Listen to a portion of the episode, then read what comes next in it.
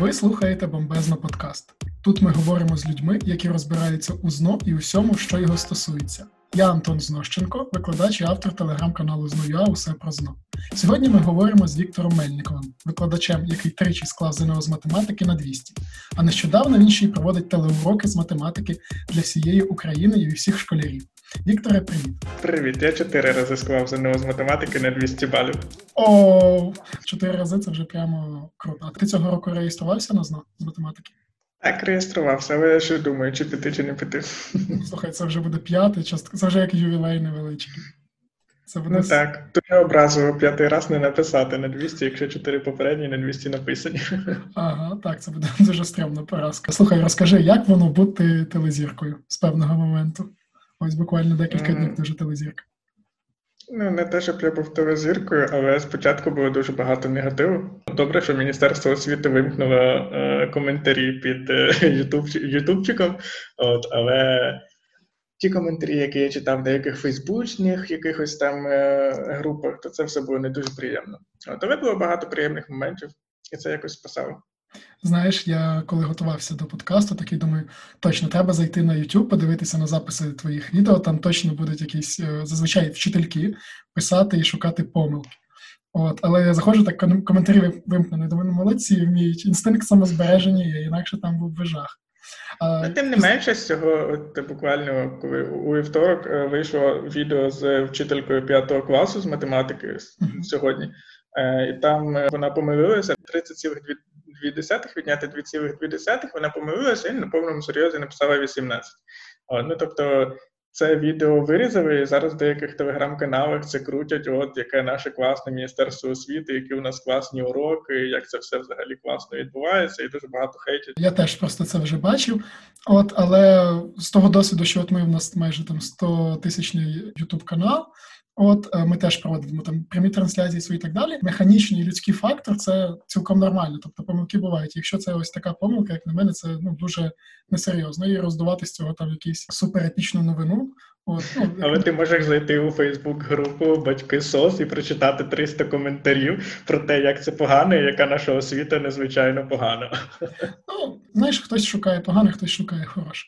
Ладно, ми повернемось до хорошого. Розкажи, будь ласка, про внутрішню кухню, як власне ці уроки знімають. От уяви, що у тебе робочий день сьогодні, ти знімаєшся, от ти приїжджаєш е, на локацію, от розкажи про локацію, де це все відбувається, і що відбувається далі. Е, уроки знімаються в приміщенні Новопечерської школи. Це відбувається в різних різних кабінетах. Е, в кожній кабінеті стоїть зазвичай три камери. Кожна камера знімає якусь частину аудиторії, наприклад, мене, крупний план, дошку і таке інше. Е, зазвичай, коли я приходжу, спочатку перед тим як зайти, мене перевіряють е, дистанційно на температуру, чи не було потім дезінфекція рук. Потім ти йдеш приміщенням, тебе зустрічає медсестра, тобі не дають гумові рукавички, тобі не дають якісь ці пов'язки на обличчя. Потім ти йдеш і тебе гримують. Вчителів гримують багато, особливо після першого тижня, тому що виявилося, що після першого тижня вони почали менш, ми почали менше спати. У нас з'явилося більше синців під очима. От і гример постійно це скаржиться і набагато більше гриму використовує. От потім ми йдемо на свою локацію, зачиняємося з операторами. От, в принципі, я знімаюся майже з усіма однаковими операторами. Ми вже навіть потоваришували трошки.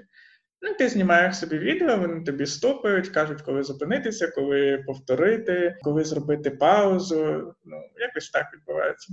Ну, а потім ти віддаєш всі матеріали монтажерам і йдеш додому. Інколи там ще годують так. Клас. Слухай, а як зйомка довго триває? Скільки уроків, наприклад, ти записуєш за один такий робочий день? Е, По-різному буває, що залежить від технічних характеристик. Ну, тобто, наприклад, бувало таке, що я 4 уроки зняв там десь за 4 години, а бувало, от е, минулого разу я 2 уроки витратив на це десь години 4 з половиною, тому що там спочатку щось з проектором не так, потім щось там з камерою, потім звук. Постійно люди ходять, намагаються це все полагодити, а ти сидиш і не можеш нічого зробити, тому що від тебе нічого не залежить. Ну і часу витрачається саме на зйомку дуже багато, незважаючи на те, що заняття триває 30 хвилин, і зйомка одного щонайменше 40 хвилин. Але це взагалі, якщо все йде ідеально, от прям ідеально, ідеально. Зазвичай це ну значно більше десь години. Слухай, а як в принципі ти став власне таким телевикладачем? Як тебе знайшли? Чи ти їх знайшов? Можливо, якісь там особисті знайомства, чи відкритий конкурс або закритий? Конкурсів, наскільки я розумію, не дуже було. Я працюю в школі майбутнє, і там запропонували частині викладачів. Я не знаю як. Я думаю, що ну, через якісь особисті не хочеться називати це зв'язки, просто знайомства з освітою і таке інше. А потім виявилося, що там не вистачає математиків, і запропонували мене. Ну і з того часу я там присутні. А в тебе там не було ніяких, не знаю, там пробних тестових відеозаписів. Просто сказали відразу, ти йдеш і знімаєшся? Так, одразу. Я пішов і одразу почав зніматися. Ну, я напевно, знаєш, такий, так, добрий день, у мене 4 ЗНО на 200, значить, і тут я буду зніматися. Ну, я не впевнений, що це було так. Доброго дня, мене звати Віктор, я тут прийшов, що тут робити? Скажіть мені, будь ласка, як мені стояти, що мені писати, з ким мені говорити і куди дивитися. От. Ну і в самій процесі зйомки ти маєш дивитися в одну камеру, ти маєш дивитися в один бік. Потім ще стежити за оператором, тому що він тобі каже, чи зупинятися, чи не зупинятися. Потім, ну коротше, купа дуже різних речей, на що тримаєш увагу, і це не те, як заняття проводять, і ти просто ну як дивишся на дітей, там ходиш по класу і все інше, а тут якось це все зовсім по-іншому. Ну і при цьому виконуєш якусь інтелектуальну роботу про те, що тобі ще при цьому треба розв'язувати якісь задачі, пояснювати. У тебе були вже на уроці глядачі? Я бачив просто на що на деяких предметах там сидять глядачі, які щось пишуть, спілкуються. Ну, перше, не на кожному уроці таке буває. От часто в той час, коли я маю змогу зніматися, там немає е, зіркових гостей. От, ну, Тому поки що на уроці в мене якби в тебе була можливість обрати когось з українських там зірок, допустимо, хто б е, які б сиділи у тебе на занятті, кого б ти хотів повчити математиці? Ой, кого б я знаю, от чесно. От, ну там не знаю. Тих, напевно, музикантів, яких я слухаю. Один в каное чи фіолет, щось таке. Ага, клас. Слухай, а тобі самому подобається? О, те, знаєш, що... знаєш, що це Свято, Святослав Вакарчук, він же насправді захистив кандидатську. Так, е, тому було прикольно. Слухай, це була б достойна компанія, я вважаю. Ідеальний урок математики. Ага, коли в тебе на занятті сидить Святослав Вакарчук. Слухай, тобі подобається те, що виходить у підсумку? Чи хотів би ти, наприклад, щось змінити, от коли ти дивишся на свої записи? Ну, по-перше, сам формат, це ну незважаючи на те, що це називають уроком, ну по суті, це не урок, це лекція. Ти просто 30 хвилин щось говориш. Тобто немає ніякої взаємодії з учнем особливо. Тобто, ну, не знаю, це як просто ти дивишся якусь лекцію. Якщо ти згадаєш, як ти навчався в університеті і ходив на лекцію, я сумніваюся, що більшість лекцій тобі якось подобалося чи все інше. Ну тому чисто як кризовий якийсь момент цій ситуації, мені здається, має право на існування. От а, але те, щоб це замінило якось якимось чином школи чи. Це ідеальний формат чи щось там інше, це точно ні. Ну і цінність будь-якого уроку, будь-якого викладання це взаємодії вчителя і учня. А в такому форматі ти ніколи цього не доб'єшся. От тому в принципі, зважаючи на формати, зважаючи на все це, я думаю, що виходить більш-менш нормально. От, Якщо якщо хтось має ідею, як це покращити, я їх безумовно хочу почути, от, але поки що я не знаю. Ніхто мені про це не сказав. От, Так поки маємо, що маємо. Скільки я в математиці, скажімо так, шарю не дуже добре, але я подивився декілька, подивився уривками твої відеолекції. Як мінімум, мені було цікаво подивитися, ось пригадати щось зі шкіль, зі шкільної програми. Тому я вважаю, що все достатньо непогано, особливо якщо ти от правильно підмітив, що це антикризовий момент.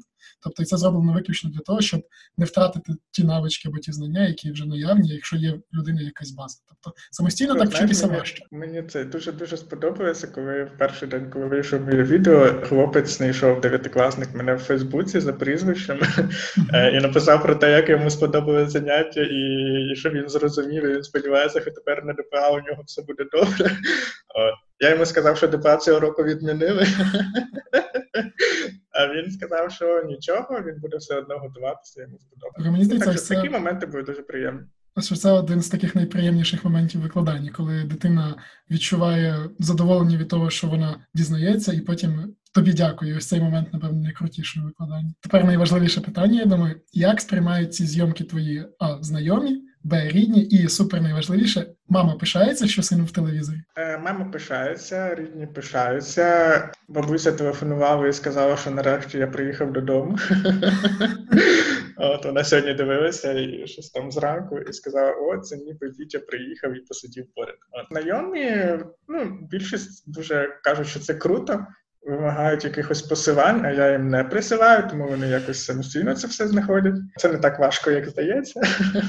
Ага. От. Ну, поки що негативних реакцій від друзів, від рідних і від всіх я ніколи не чув. Навпаки, все дуже підтримують і якось так приємно. Це дуже круто, тому що ми от іноді як проводимо прямі трансляції в Ютубі з нашими викладачами. От і там розповідаємо про якусь тему з підготовки до ЗНО. Іноді вчителі, які дивляться потім ці записи, шукають наших викладачів спеціально в Фейсбуці, щоб сказати, що десь там вони зробили помилку. Тому в тебе таких ще не було випадків. Е, я сподіваюся, що такого не буде. От я підписаний на декількох математиків, і деякі там написали, що наші уроки лайну. От але але поки що чисто персонального хейтингу ще не було особливо. Ну знаєш, багато людей в коментарях щось писали про те, що в мене дефекти мовлення, що в мене дуже дивний голос і таке інше. На це я не дуже ображаюсь, тому що по правді кажуть, що в мене проблеми зі слухом, і через те в мене ну, з голосом саме з вимовою якісь проблеми є. Mm-hmm. Але мені сподобався один коментар, е, де, е, господи, одна мама писала, що у нього дуже, дуже, дуже, дуже дивний тембр голосу, але він так класно пояснює, що через дві хвилини це не має ніякого значення.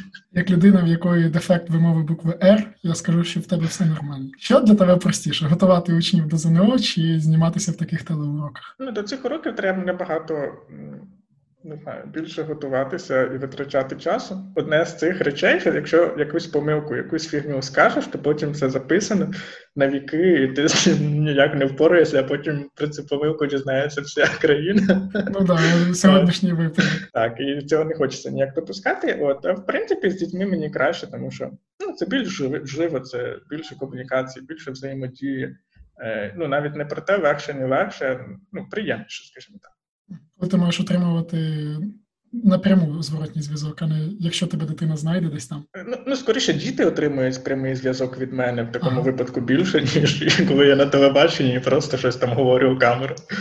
До речі, діти, в яких ти викладаєш чи викладав, пишаються тим, що їхній викладач тепер вчить всю Україну. Сторіс з тобою роблять? Вони сторіс не роблять, але мені багато присилають різних повідомлень, особливо коли вони вперше побачили мене у рекламі на офіційному каналі Зеленського. У мене було купа повідомлень з тим, що я е, на рекламі у Зеленського, як це все чудово, як у мене круто. Потім якісь там е, віддяжки з Тіктоку зі мною присилали. Ну, коротше, прикольно багато. Піднявся з низів. Клас. Слухай, скажи нам, оскільки ти в нас викладач математики, розкажи нашим слухачам якийсь лайфхак, який їм допоможе отримати хоча б один бал на ЗНО. Ми ж все-таки е, подкаст про ЗНО. Mm, окей, повторіть табличку множення. А по-друге, хоча б один бал на ЗНО. Ну, подумаємо. Запам'ятайте єгипетський трикутник 3, 4, 5, потім ще 5, 12, 13. Якщо ви помножите сторони на одне і те саме число, це також буде прямокутний трикутник. Наприклад, 3, 4, 5 множити на 2, отримаєте 6, 8, 10. Якщо 3, 4, 5 помножити на 3, буде 9, 16. Господи, а наскільки я сказав помножити, ти не пам'ятаєш? Е, слухай, я тільки почув е, єгипетський трикутник, і я зрозумів, що далі буде дійсно важко. І тут мій мозок такий оп. Що я О, давай, давай я ще один лайфхак розкажу. Якщо в площі, якщо дві подібні фігури і в них є коефіцієнт подібності, наприклад, кожна сторона удвічі більше, то площа не удвічі більше. Якщо кожна сторона удвічі більше, це означає, що площа в чотири рази більше. Тобто треба піднести оце число в квадрат, і так відносяться площі подібних фігур. Окей, тоді всі слухачі тепер схрещують пальці, щоб було завдання на ЗНО ось саме з такою фішкою, і воно їм допомогло. Клас. Hope Вікторе, дякую тобі, що погодився розповісти про те, як знімаються ці відеоуроки. Ага, будь ласка, звичайно, завжди до ваших послуг. Віктор просто так дивиться на мене і думає, що йому відповідав. Окей, я ще раз тобі дякую. Віть. А вам, глядачі і слухачі, спасибі, що слухали бомбезно подкаст. Підписуйтеся, щоб не пропустити нові випуски. Ми є на усіх популярних ресурсах: SoundCloud, CastBox, Apple Podcast. Я Антон Знощенко. Почуємося.